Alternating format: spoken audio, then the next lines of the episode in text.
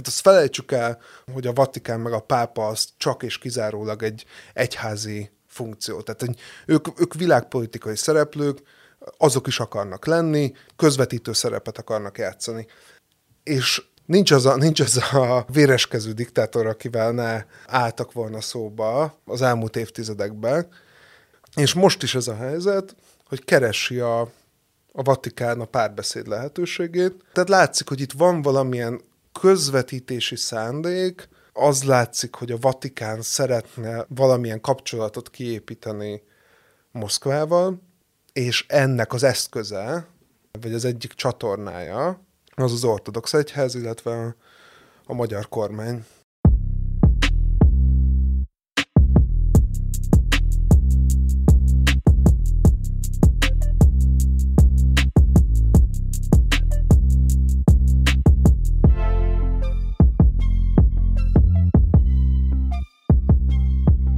Nem gyakran fordul elő, hogy a podcast adásában kétszer egymás után ugyanazt a vendéget hívom el, de hát a pápa se látogat minden héten Magyarországra, úgyhogy ismét Urfi Péterrel beszélgetünk a Newsroom adásában.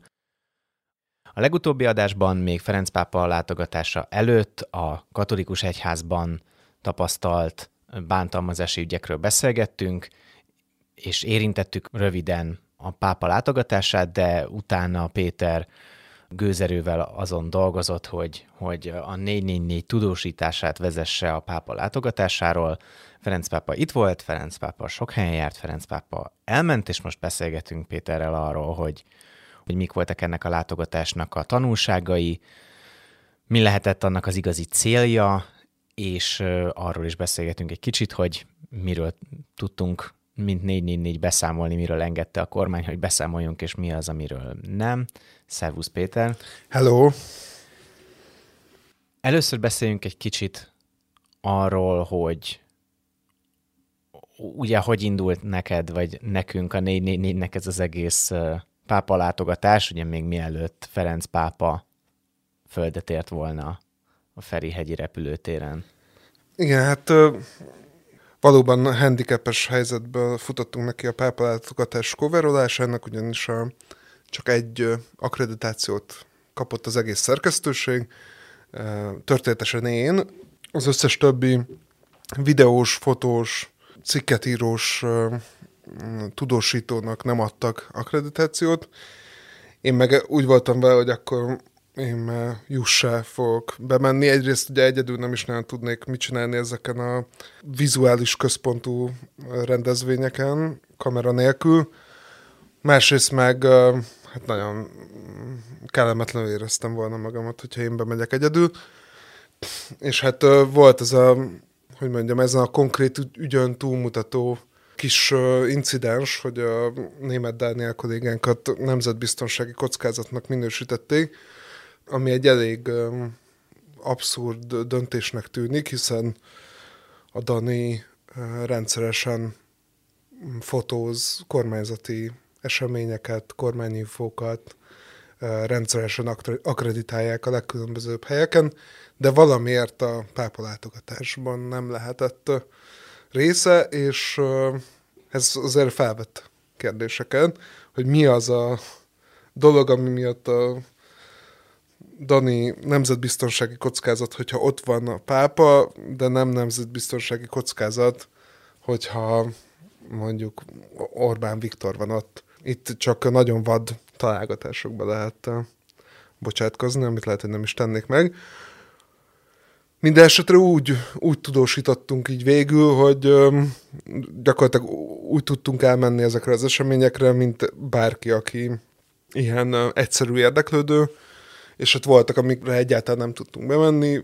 A legfájóbb pont a, ez a fiatalokkal való találkozója, amire tökre készültek a amúgy szintén elég fiatal kollégáink, és szerettek volna kérdezgetni résztvevőket, hogy ők mit gondolnak a katolikus hitről, mit gondolnak Ferenc pápáról. Szerintem ez egy tök jó anyag tudott volna lenni nem azt mondom, hogy most a kardunkba kell dőlni, igazából a, ez a ném, nemzetbiztonsági kockázaton kívül ez inkább ilyen rutinszerű kormányzati szívózásnak tűnik.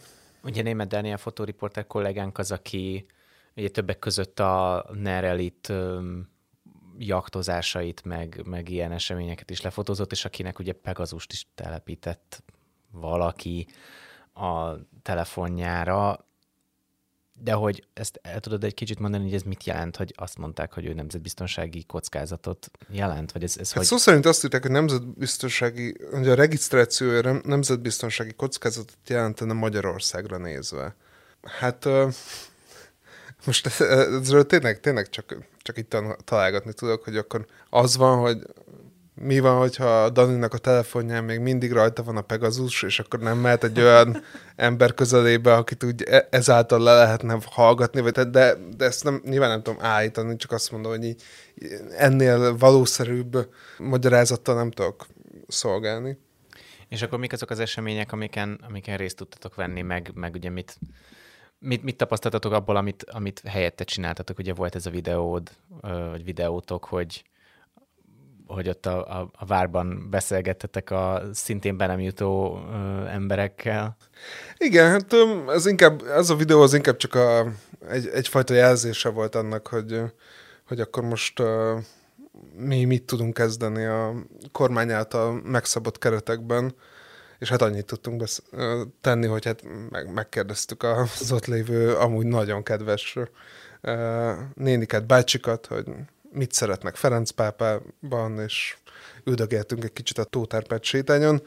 Előtte én még láttam, az csak elmesélem még egy kis vicces apróságként, hogy ott így nézdegéltem, amikor még nem szorítottak ki minket a, a, az egész uh, dísztérről, hogy ahogyan így mennek be a méltóságos urak uh, a pápa fogadására, és akkor a, a, az volt a folyamatosan ismétlődő jelenet, hogy jöttek a nagykövetek, ilyen zászlós autókkal, és, és mindenkit a sofőr az le akart rakni a, a gyalogos bejáratnál, hogy gyorsan be tudjanak menni, ne kelljen megtenniük mondjuk 200 méter gyalog, és a, a rendőröknek viszont ki volt adva, hogy ezt nem szabad csinálni, úgyhogy a, hát eléggé ingerülten és szitkozódva küldözgették el a búzsba ezeket a nagyköveteket, és hát természetesen voltak a, az igazán kiváltságosok, tehát mondjuk az amerikai nagykövet az be, bemehetett a villogós kocsijával,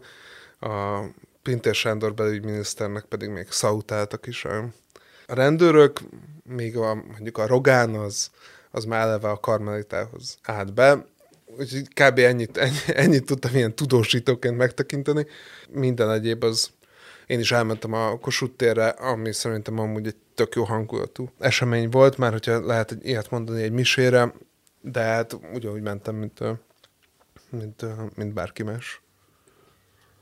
Akkor beszéljünk egy kicsit arról, hogy, hogy egyrészt mit csinált itt a pápa, végül így kikkel találkozott, kikkel nem, ezek milyen hangulatú események voltak, és hogy összességében hogy lehet értékelni ezt a, ezt a pápalatogatást, hogy sikerült ez a, ez a háromnapos, a, város életét eléggé felforgató, de nyilván fontos esemény. Hát az a, az a kérdés, hogy kinek a szempontjából nézzük. Nyilván mondjuk a budapesti autósok számára kevéssé volt sikeres ez a három nap, de mondjuk a Valton Security számára pedig kifejezetten ugye óriási megbízást kaptak, és beírhatják a CV-jükbe, hogy a, pápát biztosították. Általánosságban én azt tudom mondani, ilyen konyha filozofálva, vagy pszichologizálva, hogy én, én hiszek abban, hogy a, a közéleti szereplők, politikusok, vezetőknek a, a személyes magatartása az hatással van a társadalomra, és nem mindegy, hogy egy miniszterelnök, vagy egy vallási vezető, vagy egy celeb, ami, akik milliók követnek, az hogyan beszél, hogyan vitatkozik, hogyan táplálkozik, milyen kulturális termékeket fogyaszt, és ebből a szempontból szerintem tök jó volt, hogy három napig egy olyan ember állt a magyar közélet középpontjába, aki ilyen emberi szinten számomra nagyon szimpatikusan viselkedik.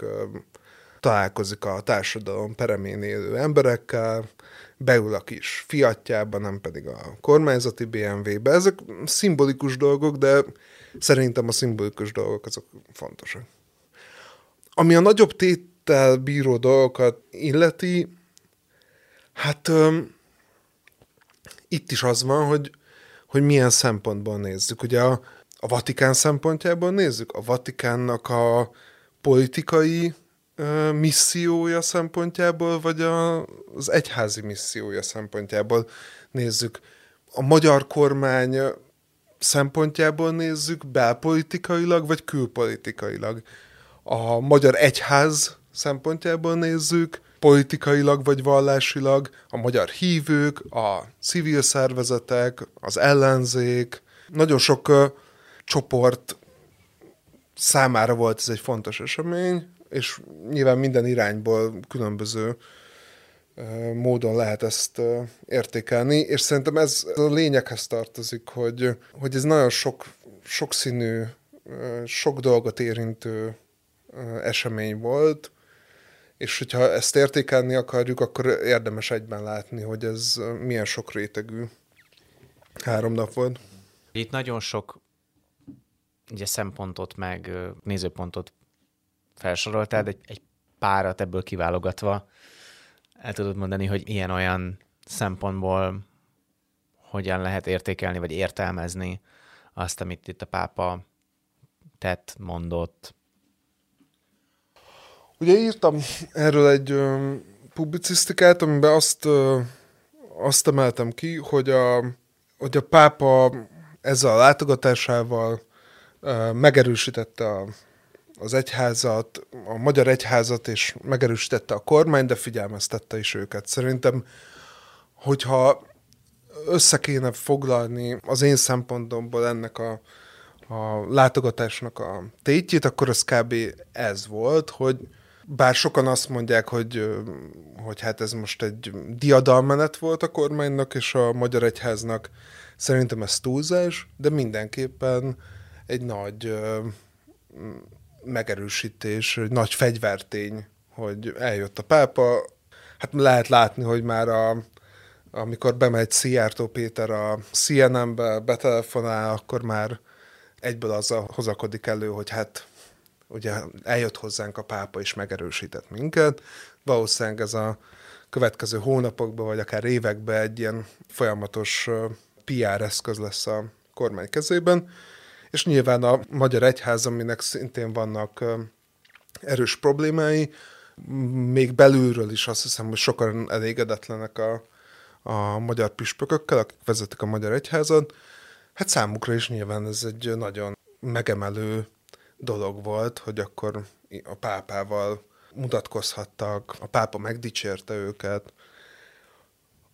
Ugyanakkor olyan dolgokat is mondott a pápa, ami meg hogy mondjam, a magyar kormány és a magyar egyház számára lényegi kérdések kritikáját jelentik. Tehát a, az, hogy elmondta Ferenc pápa többször is, hogy a más kultúrájú, más nyelvű embereket is be kell fogadni, hogy a másokkal, ugye itt ebbe azért bele lehet érteni akár a szexuális kisebbségeket is, velük is elfogadóan kell, szeretettel kell bánni, ez ugye a magyar kormány központi üzenetének a kritikája, tehát hogy az, hogy, hogy itt etnikai homogenitás van, meg uh, fajtisztaság, meg ilyesmi, az uh, annak ez elég erőteljesen ellentmond, és hát volt egy olyan uh, megjegyzése is, amire azért sokan felkapták a fejüket egyházon belül, nekem is egy szerzetes küldte el, ami ugye arról szólt, hogy a hogy az állam és az egyház nem fonódhat össze, az egyház nem gondolkozhat a hatalmi logika mentén, és ez azért erre mondom, hogy ez egy ilyen figyelmeztetés. De mert, mert azt érezni, hogy, hogy Magyarországon emiatt az ilyen konzervatív keresztény kurzus miatt összefonódik az egyház és, a, és az állam. Abszolút, ez... Mármint, hogy azon kívül, hogy nem tudom, hogy így az állam nagyon sok klasszikusan állami funkciót például kiszervez egyre többet a, az egyházaknak a, ugye az oktatáson, meg idős gondozáson át, de az különböző szociális ellátásokig egyre inkább.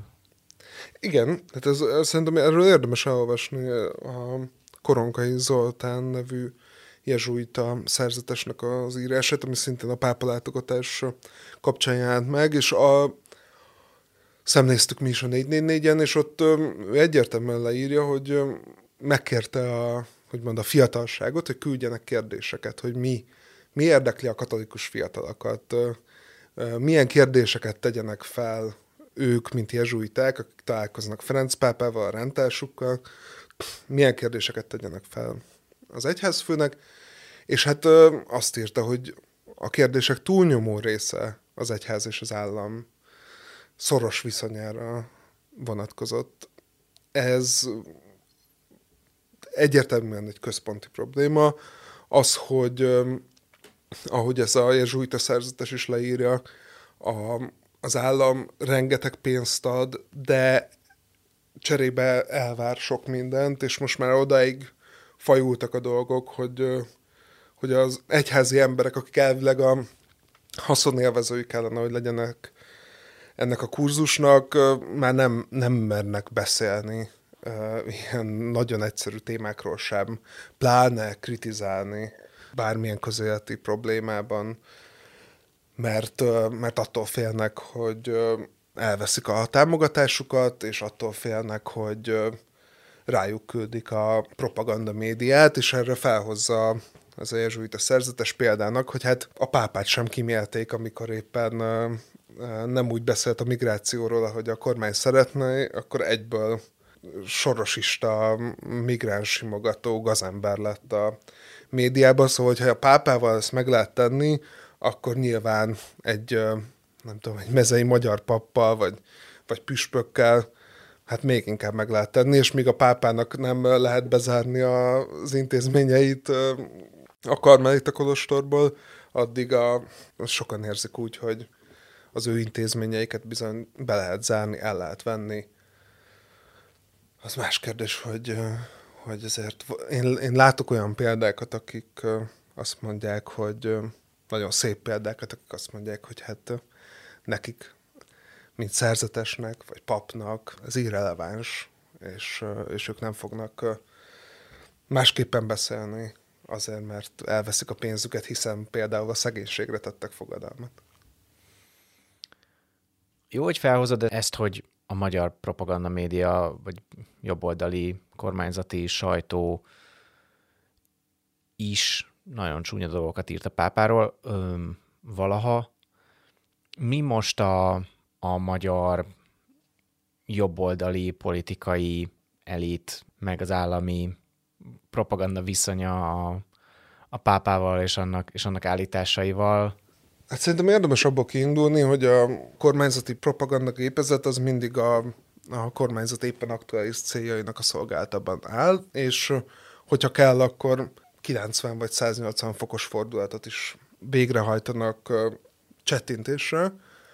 Ezt mondjuk meg lehetett figyelni például a mondjuk Putyin esetében, a, nyilván a Fidesz szavazók nagy része kicsit idegenkedett a, egy KGB-stől, most meg már ugye a kereszténység nagy védelmezőjének tartják sokan a Fidesz táborban, de meg lehetett figyelni egyébként Izrael esetében is. A, most már egyre halványul a, az emléke, de hát azért a 2010-es évek elején elég általános volt a, a néha nem is olyan burkolt antiszemita megnyilvánulás a fideszes médiában. Most meg a külpolitikai, világpolitikai helyzet miatt átállították egy ponton ezt a retorikát, és most már Izrael a nagyon fontos szövetségesünk, barátunk, Oroszország is nagyon fontos szövetségesünk, barátunk, és hát a pápával is ez történt, tehát a, a, amikor 2016-ban volt Csíksomjón, akkor hát nagyon-nagyon súlyos ilyen komment folyamokat lehetett látni, amiben a magyarországi és erdélyi katolikusok mindenféle sátánnak és antikrisztusnak nevezték a pápát, nyilván nem maguktól, hanem azért, mert folyamatosan volt erről egy ilyen beszéd, ugye Bájár Zsoltot lehet említeni, de ő csak a jéghegy csúcsa volt a maga gazemberezésével, amit most visszavont, és uh, szerintem ez is egy jelzés azért, hogy, hogy most viszont a kormánynak érdekében áll a Vatikánnal jóban lenni, ugye egy elég elszigetelődött helyzetben van most, és egyedül lobogtatja az orosz zászlót itt az Európai Unión belül. Most nagyon kell jóban lenni a Vatikánnal, és hát akkor a propaganda média is, meg a kormányzati megszólalások is, hát a, az ájú tisztelet hangján. Pedig Ferenc pápa lényegesen nem mond más dolgokat. Nem. Mint, mint, mint korábban, amikor gazember volt. Nem. Azt lehet mondani, hogy, hogy nála is vannak ilyen finom alakulások, de azért alapvetően ugyan, ez ugyanaz a pápa, ugyanazokkal a véleményekkel. Ha már az orosz zászló lobogtatását emlegetted, ugye volt a pápának egy, egy nagyon fontos, de amúgy az összes többi programjához képest viszonylag rövid találkozója Budapesten az orosz ortodox egyház vezetőjének jobb kezével, Mit tudunk erről a találkozóról, mi volt ez az egész, és, és mi ennek a jelentősége? Igen, tehát uh, Hilarion metropolitával találkozott, aki uh, korábban a Kirill Pátriárka, tehát az orosz ortodox egyház vezetőjének a ilyen kvázi külügyminisztere volt, aztán most Budapestre helyezték. Ez önmagában is egy jelent valamit, azt jelentheti, hogy ma, most Magyarország az a pont, ahol lehet az ilyen külpolitikai mozgásokat irányítani, ahol lehet találkozni emberekkel, például a pápával. Érdemes elolvasni szerintem a Buda Péter nevű volt nemzetbiztonsági tisztnek a cikkét a 444-en, ami hát egy teljesen más beszédmód, meg, meg világlátás, mint amit általában megszoktunk teljesen afelől közelít, hogy a, az ortodox egyház, és ebben, ebben a részében szerintem nyilvánvalóan igaza van, az, a, az az orosz államnak a része, teli van KGB-sekkel, és teljesen együtt mozog az orosz külpolitikával. A, az orosz befolyásolási műveleteknek az egyik szereplője, és nagyon fontos szereplője. Egy, ez, egy, ez egy titkosszolgálati döntés volt, hogy 2009-től nagyjából legyen egy ilyen vallási karaktere az orosz jelenlétnek, kommunikációnak, és ebbe játszanak ők fontos szerepet. Az, hogy miért barátkozik a Vatikán a, ezzel az ortodox egyházzal, ami azért most már a, a háborús úszításban is azért oroszlán részt vállal, ezt szerintem onnan lehet megérteni, hogy, hogy a Vatikán viszont egy teljesen másik háttérből jön. Ők, ők onnan jönnek történelmileg, hogy ők egy közvetítő szerepet tudnak játszani a konfliktusokban. Tehát azt felejtsük el, hogy, hogy, a, hogy a Vatikán meg a pápa az csak és kizárólag egy egyházi funkció. Tehát ők, ők világpolitikai szereplők, azok is akarnak lenni, közvetítő szerepet akarnak játszani. És hát, hogy mondjam, nincs az a, nincs az a véreskező diktátor, akivel ne álltak volna szóba az elmúlt évtizedekben. Ezt lehet kritizálni, meg lehet érveket felhozni mellette, de hogy ezt fogadjuk el, hogy ez a helyzet, és most is ez a helyzet, hogy keresi a, a Vatikán a párbeszéd lehetőségét, és az ortodox egyház vezetőivel azért találkozik a pápa, tehát ugye Budapesten is, aztán utána rögtön, ahogy hazajött Budapestről, érkezett a Kirill Patriarkának a mostani kvázi külügyminisztere a Vatikánba, ahol folytatódtak ezek a tárgyalások. Tehát itt azt kell látni, hogy amellett, hogy ez egy vallási rendezvény, ami fontos a katolikus hívőknek, Amellett itt folyik egy kvázi békemisszió, amit ugye Ferenc pápa a hazafelé tartó repülőúton azt ugye el is mondta, hogy hát igen, neki van egy missziója, amiről még nem beszélhet, de ugye ezt, le, ezt lehet látni, hogy hogyha egymás mögé rakjuk az eseményeket, tehát hogy az indulása előtti napon találkozott az ukrán miniszterelnökkel, aztán találkozott ugye az unió leginkább orosz barát miniszterelnökével, aztán találkozott Hilarion metropolitával, aztán amint hazajött, érkezett a, az ortodox külügyminiszter. Tehát látszik, hogy itt van valamilyen közvetítési szándék, az látszik, hogy a Vatikán szeretne valamilyen kapcsolatot kiépíteni Moszkvával, és ennek az eszköze, vagy az egyik csatornája, ezt mondta is a repülőn, össze is hangzott ez a csatorna kifejezés, hogy csatornákat kell keresni. Ennek, ennek az egyik eszköze az az ortodox egyház, illetve a, a magyar kormány. De erről a béketervről, vagy arról, hogy, hogy van valamilyen vatikáni béketerv, arról ugye a pápán kívül mindenki, minden érintett azt mondja, hogy ő ilyenről nem tud, és ilyen nincs. Ő meg kvázi így elkotyogta, hogy de hát van. Ennek így mi az értem ennek a játéknak, meg hogy és hogy ha van egy ilyen béketerv, akkor az, akkor az, az, az mit jelenthet, vagy mit, mit, mit tud a pápa elérni?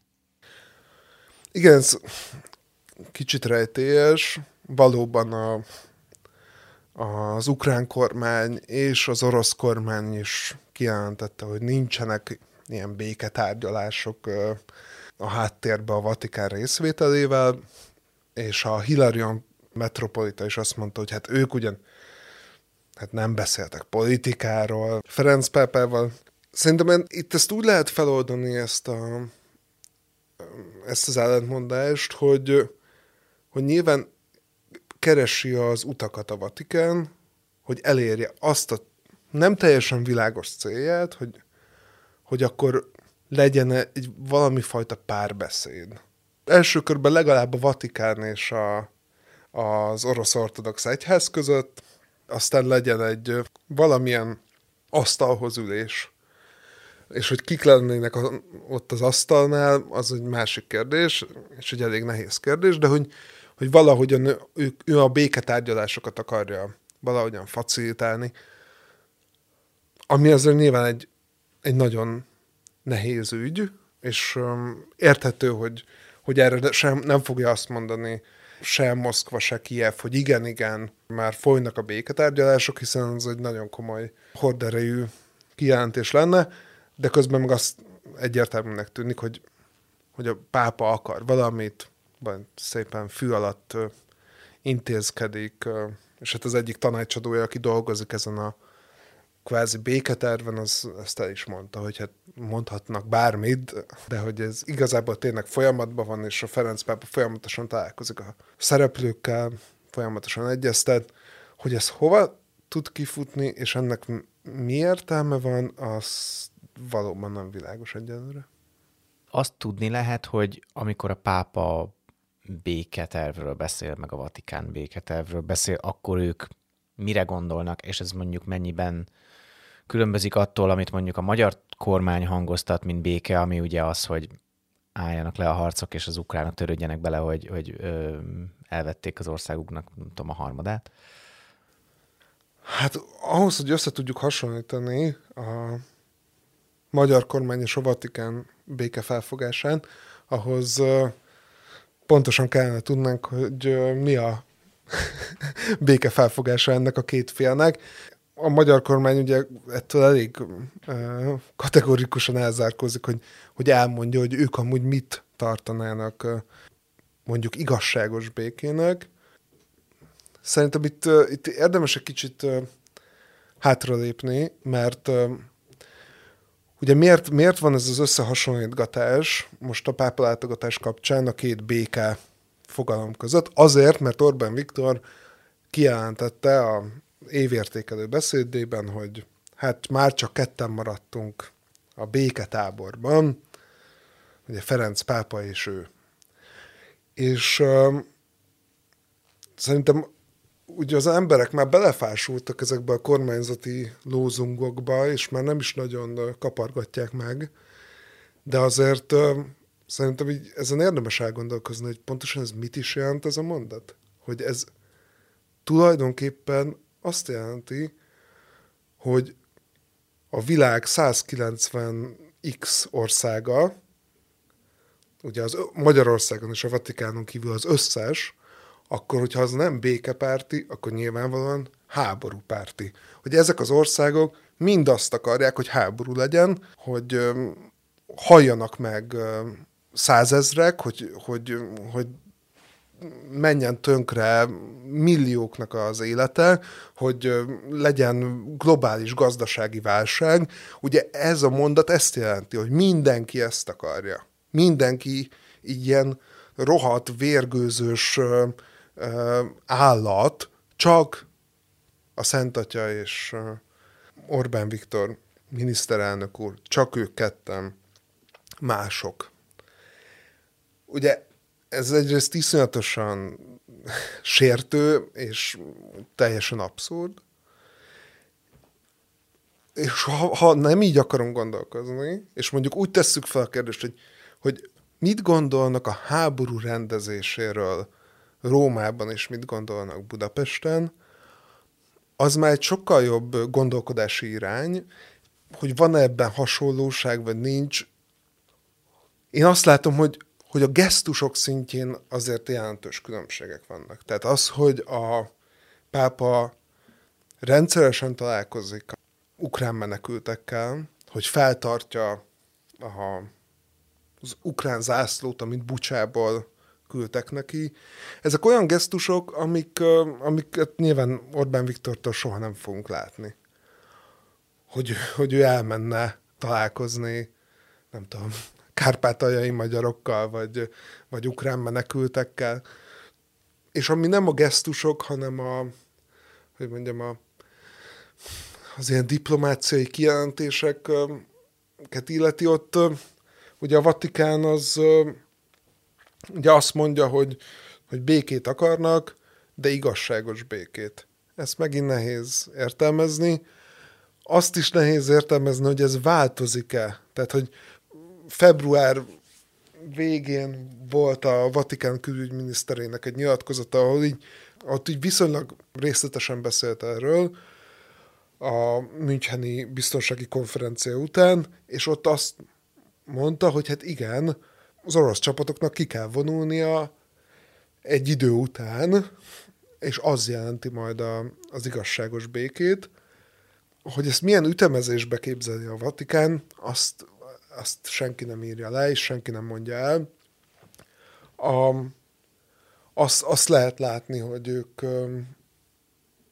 hogy ők is úgy képzelik el, hogy, hogy az amerikai Egyesült Államok az kell ehhez a konfliktushoz, ennek a rendezéséhez.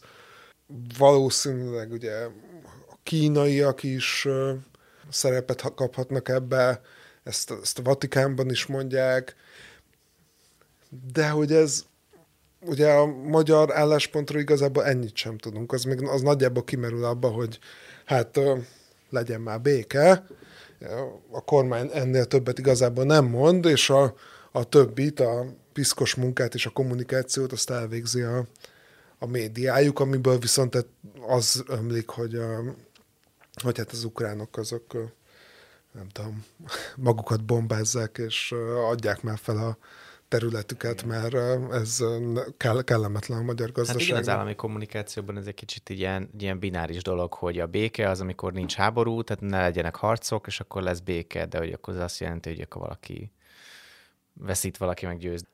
Még végezetül egy kicsit beszéljünk arról, hogy, hogy mi Magyarországnak, meg a Magyar Katolikus Egyháznak a, a viszonya az orosz ortodox egyházhoz.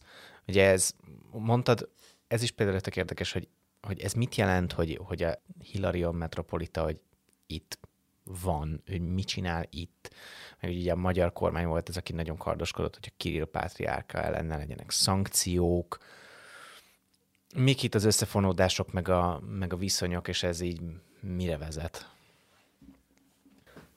Én azt látom, hogy két teljesen különböző gondolkodásmód találkozik és csattan össze.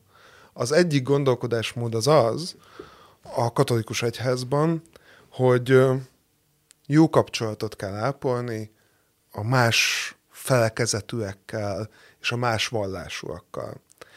Ez most, hogy így nagyjából nincsenek ilyen nagy vallási villongások a mi környékünkön, ez ilyen unalmas szólamnak hangozhat, de közben meg az annak igenis van jelentősége. Tehát amikor én, én úgy látom, hogyha valaki elkezd a, az ökumenizmusról beszélni, akkor mindenki becsukja a fülét, hogy jó, édes Istenem, ez már deunom, ha egyáltalán eljut hozzá ez a, ez a beszélgetés. De közben ez nyilván egy nagyon fontos dolog. Tehát, hogy az, hogy, hogy mondjuk a, a keresztény egyházak és a zsidó egyház, hogy a, a muszlimok, stb. jóba legyenek egymással, az azért fontos, mert hogy ez a kihat a hívők gondolkodására, kihat a társadalmakra is. Magyarországnak a, és a Magyar Katolikus Egyháznak pedig régóta van egy ilyen sajátos küldetés, hogy közvetíteni akar a keleti kereszténység és a nyugati kereszténység között. Ez az ő szempontjukból tök logikus és tiszteletre méltó dolog. A probléma abban áll, hogy ez a, a keleti kereszténységnek egy része az konkrétan ilyen orosz titkosszolgálti műveleteket végez. És akkor ez ebben így nehéz megtalálni a, a, az egyensúlyt. A Ferenc pápának szerintem azért nincsenek ezzel szemben olyan nagy ellenérzései, mert, mint mondtam, számára teljesen természetes, hogy, hogy olyan szereplőkkel tárgyal, olyan szereplőkön keresztül ér el dolgokat, olyan csatornákat használ, amik hát nagyon messze vannak a decens keresztény értékektől, tehát arab diktatúrákban is, kommunista diktatúrákban is ugyanúgy ő jelen akarja lenni, és, és képviselni akarja a saját agendáját. Az orosz-ukrán háború az szerintem kiélezte ezt a kérdést, és és látszik, hogy, hogy van egy teljesen másfajta gondolkodás mondjuk a, a NATO-ban, akik ugye ki akarták tiltani Kirill Pátriáket, szankciókat akartak hozni ellene, a saját szempontjukból szintén tök logikusan, tehát hogy ez egy orosz külpolitikai vezető tulajdonképpen, aki az orosz katonákat biztatja arra, hogy gyilkoljanak meg minél több embert, és közben az európai egységet akarja bomlasztani. Nehéz ezt így összefésülni. A, a Vatikánon belül is vannak olyan hangok, akik szerint ez egy elbaltázott viszony most már, hogy, hogy a, az orosz ortodox egyházhoz próbálunk közeledni, de maga a pápa szemmel láthatólag másképp gondolkozik. Turfi Péter, nagyon szépen köszönöm, hogy ismét itt voltál. A pápalátogatással kapcsolatos cikkeidet, meg összes cikkünket, videós anyagunkat megtaláljátok, kedves hallgatók, a 444.hu-n. Olvassátok el a cikkeinket, hallgassátok a podcastjainkat, nézzétek a videóinkat, és sziasztok! Hello.